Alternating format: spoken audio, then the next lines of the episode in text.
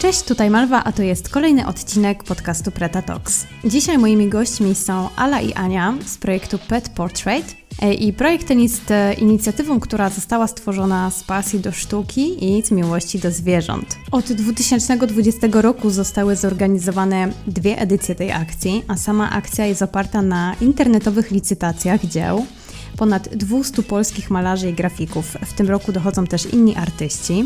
I to, co najważniejsze w całym kontekście naszej rozmowy, to fakt, że działania Pet Portrait umożliwiły przekazanie łącznie 40 tysięcy złotych na rzecz podopiecznych różnych fundacji, które zajmują się zwierzakami. Tegoroczna edycja Pet Portrait odbędzie się w dniach 21 listopada do 26 listopada i przez ten czas będzie można wylicytować zwierzakowe dzieła i wylicytować może je każdy z nas. Po raz pierwszy będzie też można odwiedzić w Warszawie stacjonarną wystawę wszystkich tegorocznych prac i ta wystawa odbędzie się dokładnie w tych samych dniach w elektrowni Powiśle.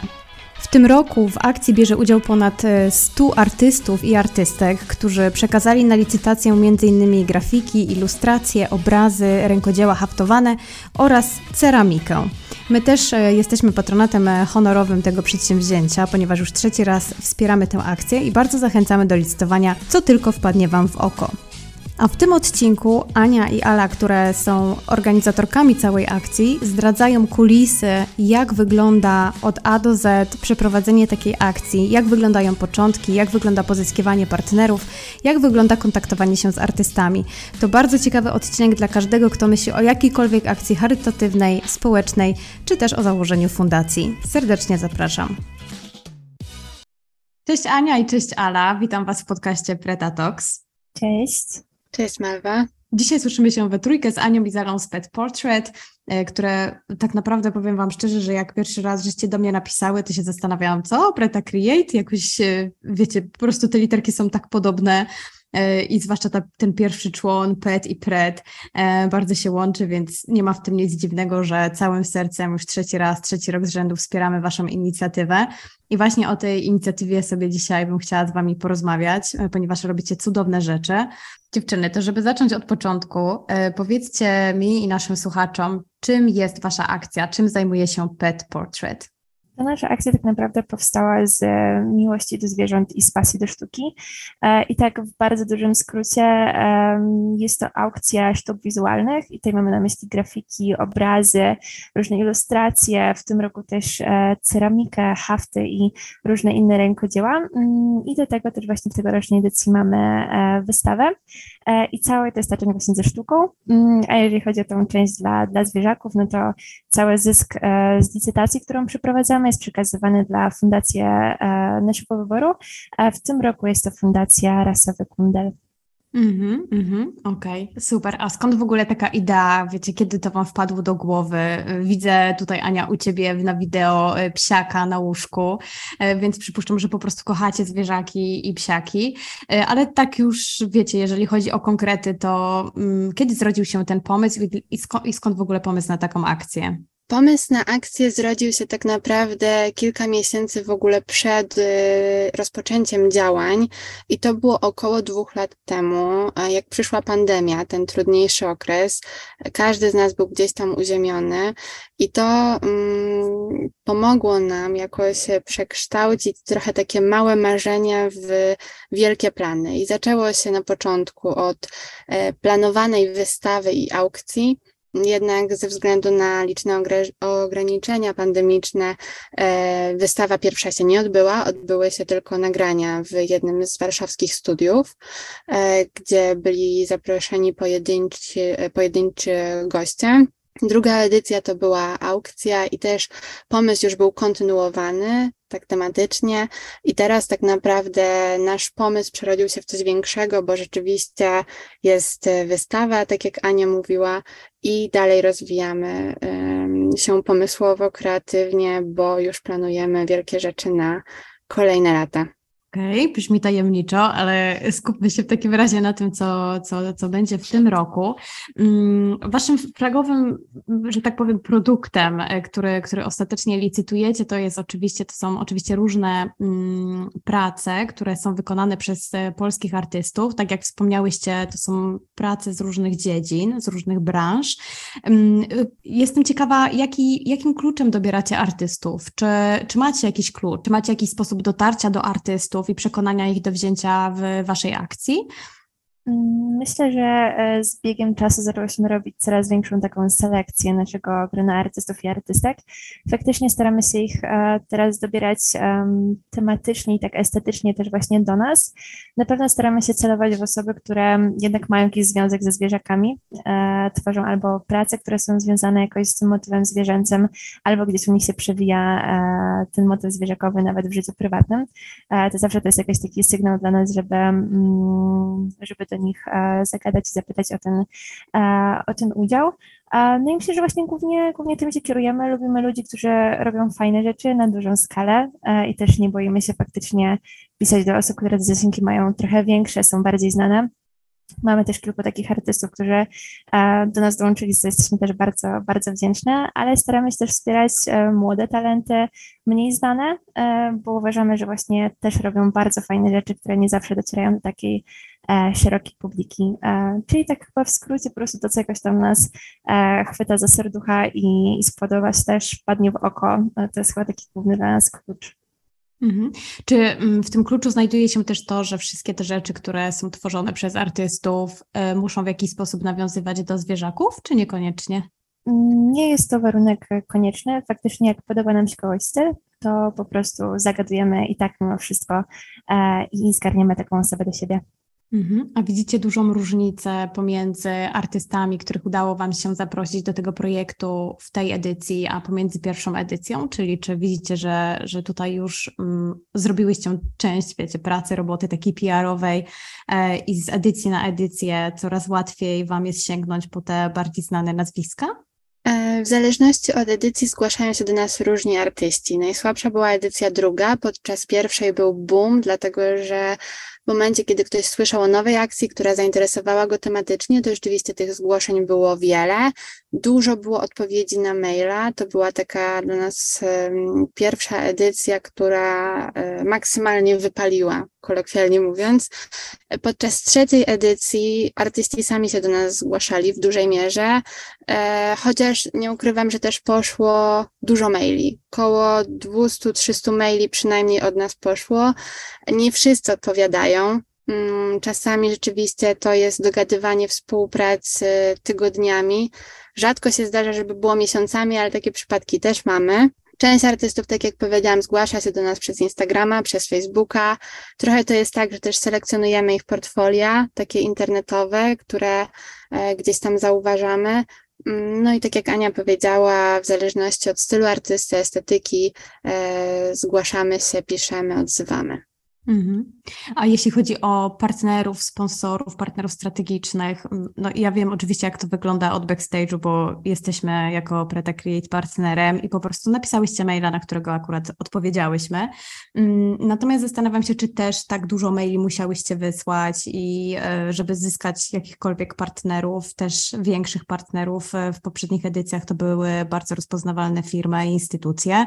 Mm, czy to jest taki, wiecie, ciężki orzech do, do zgryzienia, czy to też na przykład zadziałało tak, że nowa inicjatywa, nowy projekt, pierwsza edycja super, druga edycja mniej, a teraz już trochę wiecie, pewnie nauczyłyście się dużo na tej drugiej edycji i, i przyjęłyście trochę inną strategię. Czy jest łatwiej, trudniej, jak to wygląda?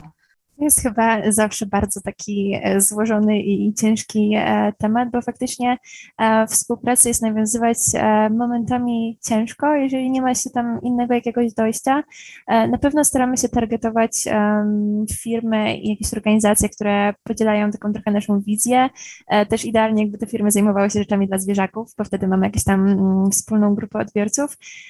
Ale myślę, że część osób na pewno, co jest bardzo miłe, jakoś kojarzy już naszą działalność i to jest trochę łatwiejsze, bo widzą, że poprzednie edycje odbyły się z sukcesem i czasami łatwiej nam się przebić, e, ale nawet to, że uda nam się już dobić do jakiejś firmy, do jakiegoś partnera, mm, uzyskać odpowiedź na maila, e, rzadko wiąże się z tym, że ta odpowiedź mimo wszystko jest pozytywna. Wydaje mi się, że teraz też jest po prostu taki ciężki moment dla firm. Zaczęłyśmy w pandemii, teraz też jest mnóstwo innych rzeczy na, na świecie się dzieje e, i te wszystkie większe firmy, organizacje też mają na pewno jakieś swoje problemy i nie każdy wtedy myśli o zajmowaniu się dodatkowo non-profitem, e, więc niestety to momentami jest nadal ciężkie, e, ale na pewno już częściej jesteśmy rozpoznawane. Tak, tak mi się wydaje, że taki jest, e, jest odbiór. A wracając do początków, to kiedy już żeście wpadły na ten pewnie trochę szalony pomysł, zróbmy y, coś takiego, co wydaje się tak naprawdę no, bardzo dużą akcją, która wymaga bardzo dużo pracy. Mm, wy też dziewczyny studiujecie, tak? Obie e, równolegle, e, dokładnie, więc macie też studia, to wszystko dzieje, się dzieje na początku e, roku akademickiego, gdzieś przy początku mm, i też jeszcze przed samymi świętami, gdzie po prostu w ogóle jest dużo bodźców i bardzo dużo rzeczy jest na bieżąco. Mm, I wracając do tych początków, jak w ogóle się zabrać za organizację czegoś takiego? Jeżeli ktoś, kto nas słucha, myśli właśnie o zorganizowaniu akcji społecznej, akcji charytatywnej, czegoś, co, mm, gdzie wy mogłybyście być benchmarkiem, to jak to wyglądało u Was y, i co było dobre, a co byście ewentualnie też poprawiły z dzisiejszego punktu widzenia?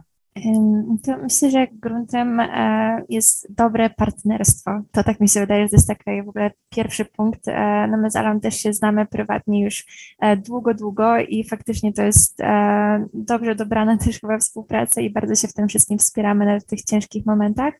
E, ale poza tym wydaje mi się, że naprawdę kluczem jest, jest dobry plan i zaplanowanie tego wszystkiego w taki sposób, żeby um, faktycznie wziąć pod uwagę wszystko to, co może nam nie wyjść i nie pójść i jakoś myśleć o tym po prostu, co może się wydarzyć po drodze. Tutaj myślę, że, że Ala też może na pewno dodać coś od siebie, bo Ala też jest mistrzą na zrobienia takich długofalowych planów, też zajmuje się mentoringiem projektów społecznych e, poza naszą akcją, także myślę, że jej oddam też tutaj głos trochę. Mm, generalnie, tak e, zaczynając projekty społeczne, trzeba się zastanowić trochę nad celem, określić sobie cel, e, hasło projektu, grupę odbiorców, co tak naprawdę chcielibyśmy robić i w jakich dziedzinach będziemy się poruszać.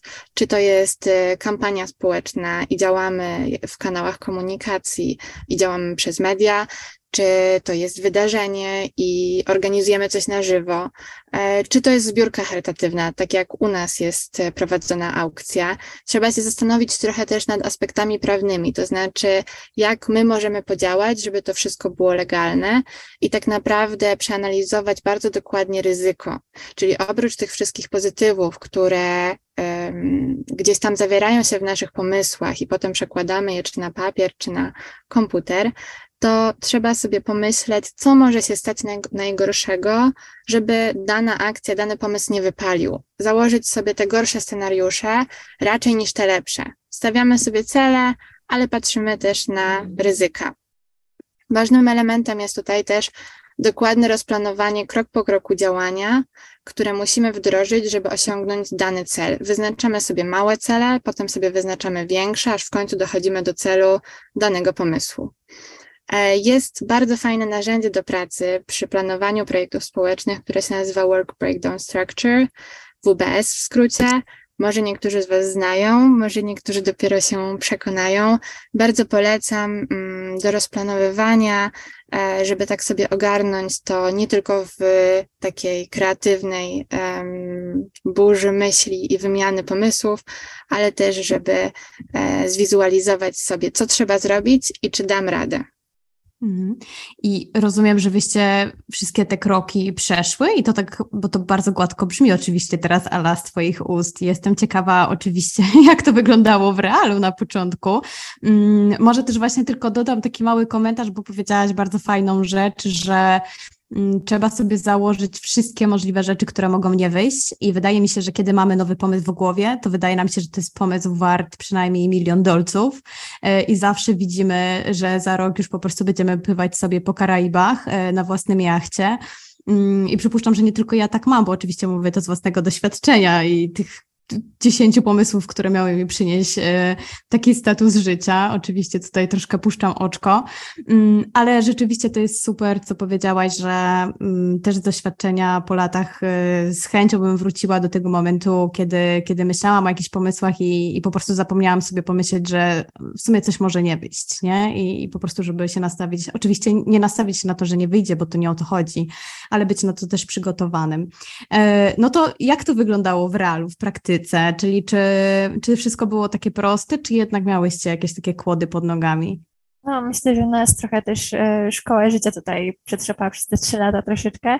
E, faktycznie pierwsza edycja była chyba e, takim największym zaskoczeniem. Byliśmy absolutnie wykończone, jak się skończyła, bo y, faktycznie nie zaplanowałyśmy tego chyba odpowiednio wcześniej, wszystko było trochę na wariackich papierach i to był właśnie taki typowy nowy pomysł, który brzmiał świetnie w, e, w teorii, a w praktyce okazało się, że tych szczegółów i po prostu mniejszych elementów jest tak dużo, że, e, że faktycznie momentami nas to chyba już trochę trochę przerastało, więc nie było gładko, ale staramy się jakoś uczyć na błędach i teraz faktycznie rozpisujemy to, planujemy. E, dobrałyśmy sobie na pewno trochę rąk do pomocy też, tutaj chyba pozdrawiamy serdecznie też nasz zespół, e, który nam dzielnie pomaga przy, przy wielu elementach, bo faktycznie e, trzeba też dobrze ocenić chyba swoje siły, mm, bo nie wszystko da się udźwignąć na swoich, na swoich barkach i, i to też na pewno jest taki aspekt, o którym trzeba pomyśleć, czy, czy my na pewno mamy przestrzeń i taką swobodę działania, żeby to wszystko ogarnąć. Także absolutnie na początku nie było, nie było łatwo, ale myślę, że z każdym rokiem jesteśmy trochę mądrzejsze. A jakbyście miały wymienić jakiś jeden najtrudniejszy aspekt tego, co robicie, to jest to? No, to jest bardzo dobre pytanie, żeby wymienić taki jeden. Nie wiem, czy ale masz jakiś w głowie już teraz. Ja sobie pomyślałam o komunikacji, komunikacja jest strasznie hardkorowym e, wyzwaniem co roku dla nas, bo w zależności od odbiorcy tą komunikację musimy inaczej ułożyć. I tutaj wchodzi i komunikacja z partnerami, i komunikacja z artystami. Jak wiemy wszyscy, albo może nie wiemy, ale się dowiemy, środowisko artystyczne jest specyficzne i niektórzy bardzo fajnie współpracują, ale niektórzy, choć są super ludźmi, e, mają trochę, mm, trochę gorszą tą komunikację. Mhm. Także tutaj bym podkreśliła, że e, trzeba zważać zawsze na ten taki trochę schemat komunikacji Jakobsona e, i patrzeć na odbiorcę, na to, jaki komunikat do niego wysłać, żeby on odpowiedział, zareagował. I macie przygotowane, rozumiem, różne templatki do sponsorów, do artystów, e, do partnerów strategicznych, do jeszcze kogoś, do znajomych. Zupełnie macie oddzielne templatki na to wszystko. Mamy takie elementy wspólne, e, które zawsze jakoś zawieramy i łączymy, ale faktycznie jeśli chodzi na przykład o styl wypowiedzi, e, o to, co dodajemy, takie różne smaczki, to faktycznie nakierowujemy to na to, do kogo faktycznie piszemy, bo chcemy też, żeby te wiadomości były takie jak najbardziej trafne, spersonalizowane i żeby, e, żeby każdy wiedział, że piszemy właśnie do niego i że to nie była przypadkowa wiadomość. Także mm. moderujemy tym trochę. Kiwam sobie tutaj głową, dlatego że akurat dzisiaj e, koleżanka podesłała mi maila, dostała ofertę od jednej z agencji, która, która tam po prostu zaproponowała jej pewne usługi. E, I ta agencja napisała maila, który był totalnie taką stuprocentową templatką kopiuj i wklej, e, gdzie zupełnie nie było nic spersonalizowanego do jej marki, nawet na tej zasadzie, że ona sama prowadzi tą markę, a agencja pisała tak jakby do was, do liczby mnogiej i totalnie tam nie było nawet, wiecie, jednego zdania, które by zahaczało, że robisz, nie wiem, super to i to, tak? Nie chcę tutaj mówić, jaki produkt, mm, ale że doceniamy na przykład, że wykonujesz to w ten i w ten sposób. E, I no i tak naprawdę sobie pomyślałam, hej, ale po co, po, po co tak jakby masz brać agencję, która już na wstępie daje ci do zrozumienia, że tak jakby nie jesteś jedyna, nie jesteś, e, nie będziesz dla nich e, najważniejsza. Oczywiście wiadomo, że ostatecznie tak nie jest, ale myślę, że nawet na tym etapie po prostu promowania się i na tym etapie, kiedy chcemy zrobić wszystko, żeby, żeby, żeby klient, odbiorca zwrócił na nas uwagę, to jest super istotne, więc y, też ekstra, że, że poruszyłyście ten temat i no szacun, że już po prostu wiedziałyście o tym na samym początku, y, że tak trzeba się, że tak trzeba się komunikować. Mm, a powiedziałyście, że mm, ta komunikacja z artystami bywa y, specyficzna, użyłyście takiego słowa. Czyli rozumiem, że chodzi tutaj o co? Brak odpowiedzi, czy o tą słynną głowę w chmurach? Na czym polega specyficzność artystów? Artystów z Waszego doświadczenia? No że to jest trochę, troszeczkę wszystkiego, że e, czasami rzadko się sprawdza maila, e, czasami komunikuje się przez różne różne platformy, tych linków też jest bardzo dużo, ja jeszcze czasami nie wiadomo, gdzie napisać po prostu, e, ale właśnie chyba głównie to potrafi być ciężkie mm, w tym, że te ramy też czasami nie są takie sztywne tej komunikacji, e, ale to nawet nie wiem, czy to jest kwestia bycia artystą, czy po prostu kwestia pracy z drugim człowiekiem, e, bo myślę, że, każdemu z nas zdarza się nie wejść po prostu na, na maila, czy zapomnieć coś o terminach i, i tym podobne rzeczy. Także myślę, że to w ogóle też jest taki blaski i cienie komunikacji międzyludzkiej i super jest praca z drugim człowiekiem, ale właśnie bywa też, też problematyczna, bo jednak polegamy na drugiej osobie tak w 100%. Mm-hmm. No właśnie, a w kontekście tego zdarzyło się Wam podczas wcześniejszych edycji, że ktoś obiecał, a nie dowiózł czegoś tak naprawdę istotnego? No myślę, że to jest tak naprawdę większość naszej drugiej edycji chyba. To był taki motyw przewodni. E, faktycznie e, sporo osób wycofało się dość nagle, e, albo tuż przed terminem, albo w trakcie. No nam to trochę utrudnia faktycznie rzeczy też rozumiemy, że każdy ma swoje sytuacje życiowe, ale dla projektów są faktycznie ciężkie sytuacje. Tak wiem, że Ala ma też dokładny taki procentowy wskaźnik, ile osób nam się wycofało w drugiej edycji, to może nawet liczbowo to będzie lepiej trochę przedstawić. Około, słuchajcie, 20% artystów wycofało mm. się podczas drugiej edycji. E, co roku um, rekrutujemy, zapraszamy około 150, no w tym roku poszło więcej tych maili artystów, liczymy na odpowiedzi około 100, czyli dwóch trzecich. Ludzie często się angażują, potem zapominają, coś terminowo się nie zgrywa, wypadki losowe i wszystko rozumiemy, tylko jak potem wypada jedna piąta, to się robi ciężko na tydzień, na dwa tygodnie przed akcją. Mm, I mamy nadzieję, że w tym roku się tak nie stanie. Już praktycznie wszystkie współprace z artystami dopięte, także jesteśmy dobrej myśli. Podczas pierwszej edycji też nie było aż tyle tych wypadków, e, także tylko ta druga edycja to była taka rekordowa, 20% liczba, do której mam nadzieję, że już nie dobijemy przy kolejnych, mhm. w kolejnych latach. A ta druga edycja też się, przypomnijcie mi, odbywała w listopadzie? Mm, to była edycja grudniowa, tak samo jak, jak mhm. pierwsza. To jest tak naprawdę pierwsza edycja, którą robimy e, wcześniej, także też trochę mhm. eksperymentalna data. No właśnie pomyślałam sobie, że może dlatego, bo w grudniu wszyscy jesteśmy zakręceni, bardzo dużo się dzieje, więc bardzo łatwo jest też zapomnieć o tym, o jakichś różnych zobowiązaniach, mm, zwłaszcza jeżeli one są non-profit i o tym też chciałabym porozmawiać. Czy trudno Wam szukać partnerów do współpracy, zarówno jeżeli chodzi o mm, artystów, ale też właśnie o tą stronę partnerów strategicznych? Mm, w momencie, kiedy jesteście organizacją e, non-profit, czyli totalnie 100% tego, co wpływa na e, wasze konto, przekazujecie fundacji? Mm, bywa ciężka, bo myślę, że można to, to tak określić. E, faktycznie też e, wierzymy, że to dobro wraca i faktycznie wraca w postaci osób, które angażują się w naszą działalność tak totalnie bez żadnych zysków i, i bardzo z dobroci serca. No ale myślę, że mm, są po prostu osoby, które nawet jakby chciały pomóc, to nie są w stanie nam teraz pomóc. E, no i mówię tu na przykład o jakichś różnych e, mniejszych działalnościach, do których się odzywałyśmy, e, takich mniejszych firmach i wtedy właśnie jesteśmy w stanie to, to bardzo zrozumieć, ale zdarzyło się nawet, że, że duże firmy mm, nie do końca e, chciały nam pomóc. Myślę, że tam, tam te budżety są zdecydowanie większe, także e, myślę, że często to jest niestety ten motyw, że każdy chciałby coś z tego mieć, no ale jak też widać, zdarzają się osoby, które pomagają tak zupełnie charytatywnie i, e, i po prostu z dobroci serca, także są, są też takie osoby. A wspomniałyście o zespole, ile Was jest w tym momencie przy trzeciej edycji, ile osób pracuje? Dziewięcioro i trochę jest osób outsourcingowych. Mhm. Także już większa ekipa. Mhm. I myślę, że warto to podkreślić. Rozumiem, że jeśli chodzi o wynagrodzenie pieniężne, nikt z Was nie otrzymuje żadnego wynagrodzenia, wy wszyscy robicie to zupełnie pro bono. 100% pro bono. Dokładnie. Mhm. I myślicie, że to, to, to w takim razie inaczej, może co Wam, co sprawia, że chcecie poświęcać swój czas, e, chcecie mierzyć się z tym stresem i z ryzykiem, że chce Wam się dalej iść do przodu, kiedy właśnie jedna piąta, 20% mm, osób Wam się wykrzacza tuż przed startem. Mm, co sprawia i co sprawiło właściwie po tej ostatniej edycji, że znowu żeście zdecydowali, e, zdecydowali się to robić? To tak e, mówiąc trochę, e, trochę za siebie na pewno, ale myślę, że za Ale też, też w jakiś sposób.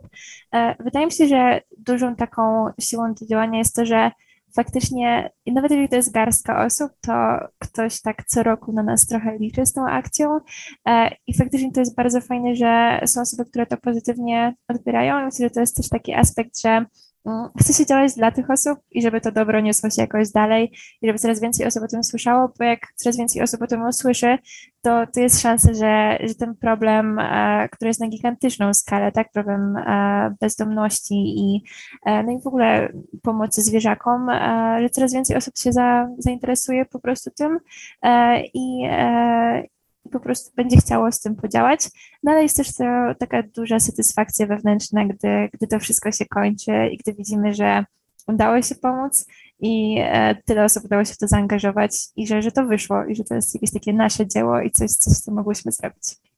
Tutaj myślę, że też fajnie by było powiedzieć, że mamy takie właśnie prywatne zaangażowanie mm, w sztukę i, i w zwierzaki, które gdzieś tam otaczają nas na każdym kroku. I um, Pet Portrait, jak sama nazwa wskazuje, jest taki obraz zwierzaka, portret zwierzaka. I też wymyślając tą nazwę, miałyśmy e, na celu pokazanie tego, że zwierzaki, które mamy w domu, czy widzimy na ulicy, to są te same zwierzaki, które są w schroniskach, fundacjach, domach tymczasowych, że e, trzeba o nich pamiętać. I w Warszawie widać, że ludzie rzeczywiście się angażują, w większych miastach w Polsce również, ale nadal czy na wsi, czy, czy w mniejszych miastach ten problem jest. E, w ubiegłym roku działałyśmy z Fundacją Znajdki i tam warunki, do których e, przyjechałyśmy, czy zrobić sesję fotograficzną dla zwierzaków, czy potem nagrać klip, były tragiczne. I widząc takie warunki, naprawdę chce się pomagać marnu, marnując, a właściwie zyskując trochę czas, y, bo, bo też się na tym uczymy, tak? Y, wypróbujemy nowe rozwiązania, potem one się nam przydają w przyszłości. Także pomimo tego, że jest to działanie non-profit, to jest wiele elementów takich składowych, które motywują nas do działania, motywują osoby, które z nami pracują, jakby nie patrzeć, mamy około 130 partnerstw co roku, bo sama setka to są artyści, potem około 30 instytucji w postaci patronów honorowych, jak wy, w postaci partnerstw medialnych. E, Usta, magazyn Usta towarzyszy nam 3 lata z rzędu i co roku rzeczywiście wspiera i zawsze są chętni do pomocy. Też nic za to nie dostają. Mm, a jednak zawsze są przy nas. E, wszyscy partnerzy strategiczni, którzy za darmo pozwalają nam czy wydrukować plakaty, czy udostępniają przestrzeń na wystawę, Nikt nic z tego nie ma i zawsze też podkreślamy w mailach, które wysyłamy, że wszyscy działamy 100% pro bono, że fundacje, instytucje czy firmy, które z nami działają też. I to jest fajne, że ludzie i tak pomimo tego się angażują. Nie wszyscy, ale duża część. Mm -hmm. Może też motywuje ich to, że wy to robicie pro bono, więc oni też mogą coś zrobić pro bono dla dobra zwierzaków po prostu. A y, teraz mi wpadło takie ciekawe pytanie do głowy. Y, macie może informację na taki temat, czy osoby, które się chętnie angażują w waszą akcję, mają zwierzaki? Duża część, na pewno duża część. E, jeśli artyści wysłuchają, to na pewno czasami potwierdzą w swoich mediach społecznościowych, bo rzeczywiście lubią się tym dzielić, czy nam to e, przekażą. Odbieramy paczki, widzimy psiaki. Na wystawie też już się zapowiedzieli, że będą ze swoimi pupilami. Często to są prace na aukcje przekazywane w postaci właśnie portretów zwierzaków artystów. Mamy fajną artystkę, nową w tym roku, która sama się do nas zgłosiła i ona zrobiła dla nas portret mm, wykonany akwarelami właśnie swojego harcika, właściwie harcicy, frajdy. Także to też nas zawsze też jakoś tak pokrzepia, że działamy rzeczywiście z ludźmi, którzy kochają te zwierzaki, no i też u nas w zespole to są wszyscy, którzy e, jakoś tam mają ten kontakt ze zwierzakami, albo sami mają, albo w rodzinnych domach i wszyscy się angażują też tak e, zwierzęco poza projektem. Mm, Okej. Okay. Super, brzmi to naprawdę wspaniale. Nie ukrywam, że ja też pewnie się zaangażowałam bardziej, dlatego że mam adopciaka, e, suczkę w domu i to myślę, że po prostu tak to działa, że jak się e, ma takiego psiaka w domu, to, to po prostu chce się też pomagać innym. Dziewczyny, czy jeszcze coś na koniec od Was e, chciałybyście dodać? Tak, więc myślę, że chciałyśmy serdecznie też podziękować e, naszemu całemu zespołowi, który jest nieoceniony i, i w tym roku bardzo, bardzo nas obciąża. E, także tutaj e, chłopcy, od, którzy pomagają nam zrealizować całą stronę, czyli Oliwier i Kuba, bardzo dziękujemy i strona wygląda już pięknie i, i niedługo też, też będziecie się mogli o tym sami przekonać. SM-y, SM-y, cały zespół, czyli Paula i tutaj Psiak, Freddy Merdakury też w naszym zespole, e, Ola, która działa na Instagramie, Wika, która działa na Facebooku, układa harmonogram, e, Klaudia Bzdel, która jest w tym roku naszą graficzką i jestem Cloud zaprojektowała całą wizualizację akcji, także mega dziękujemy. Dziękuję też Olze, która dzielnie pomagała rozsyłać nam wszystkie maile odnośnie współprac e, i będzie też opiekowała się później, e, później wysyłką. Tak. Dziękujemy wszystkim też, którzy zaangażowali się dodatkowo w jakieś pojedyncze działania. Naprawdę bez Waszej pomocy ciężko było dotrzeć tu, gdzie jesteśmy. Dziewczyny, no robicie cudowne rzeczy, naprawdę cieszę się, że są takie osoby, którym się chce, y, to po pierwsze, którym się chce też pomagać, y, bez względu właśnie na te wszystkie mm, trudności, które gdzieś tam czekają po drodze. Mam nadzieję, że będzie ich w tej edycji jak najmniej, że wszystko się uda. Podsumowując, licytacja trwa od 21 do 26 listopada i w tym samym czasie odbywa się wystawa e, prac artystów w elektrowni Powiśle, czyli też od 21 do 26 listopada. E, I mówiłyście, że można przyjść z psiakami. Tak, jak najbardziej. Zwierzaki mile widziane. Mhm. Nie tylko psiaki, wszystkie zwierzaki są e, mile widziane. Mm, ciekawe, co się tam będzie działo, tak swoją drogą, jak każdy przyprowadzi jakiegoś swojego zwierzaczka. Dziewczyny, no, życzę, życzę jeszcze raz, żeby wszystko się udało. Mm, e, oczywiście my też będziemy dawać znać, jeszcze przypominać się e, u nas na Preta Create w kolejnych tygodniach właściwie w kolejnych dniach, w przyszłym tygodniu, e, więc mam nadzieję, że będziecie też nasi słuchacze licytować mm, jakieś i portrety, czy inne rękodzieło, które jest wykonane przez artystów tej edycji. E, bardzo polecam, ja w ogóle dwa razy próbowałam polować na coś i ktoś mnie w ostatniej chwili ubiegł, więc chciałam Wam powiedzieć tutaj wszystkim, że to nie jest takie proste, żeby sobie wylicytować. I strategią każdego licytatora jest to, że bierze na przeczekanie innych do ostatniej sekundy, więc nie myślcie sobie, że rzucicie kwotę i po prostu macie z głowy, tylko w ostatniej sekundzie ktoś was przybije. To taki yy, trik, jeśli chodzi o licytowanie rzeczy na wspaniałej akcji Pet Portrait. Dzięki bardzo Ania i Ala z tego projektu były moimi gościniami dzisiaj. Bardzo dziękuję. I to już wszystko w tym odcinku. Mam nadzieję, że ta rozmowa była dla Ciebie inspirująca i poszerzyła Twoje kreatywne horyzonty. W Preta Create działamy na różnych płaszczyznach. Nie tylko nagrywamy podcasty, ale tworzymy też szkolenia dla branży kreatywnej – takie, które pomogą Ci się rozwinąć bez względu na to, czy działasz w ramach własnej działalności, na freelancie, czy może na etacie. Zajrzyj do nas na Instagram Preta Create lub zapisz się na nasz newsletter z darmową wiedzą, który znajdziesz podlinkowany w tym odcinku. Dołącz do naszej kreatywnej społeczności i rozwijaj się razem z nami.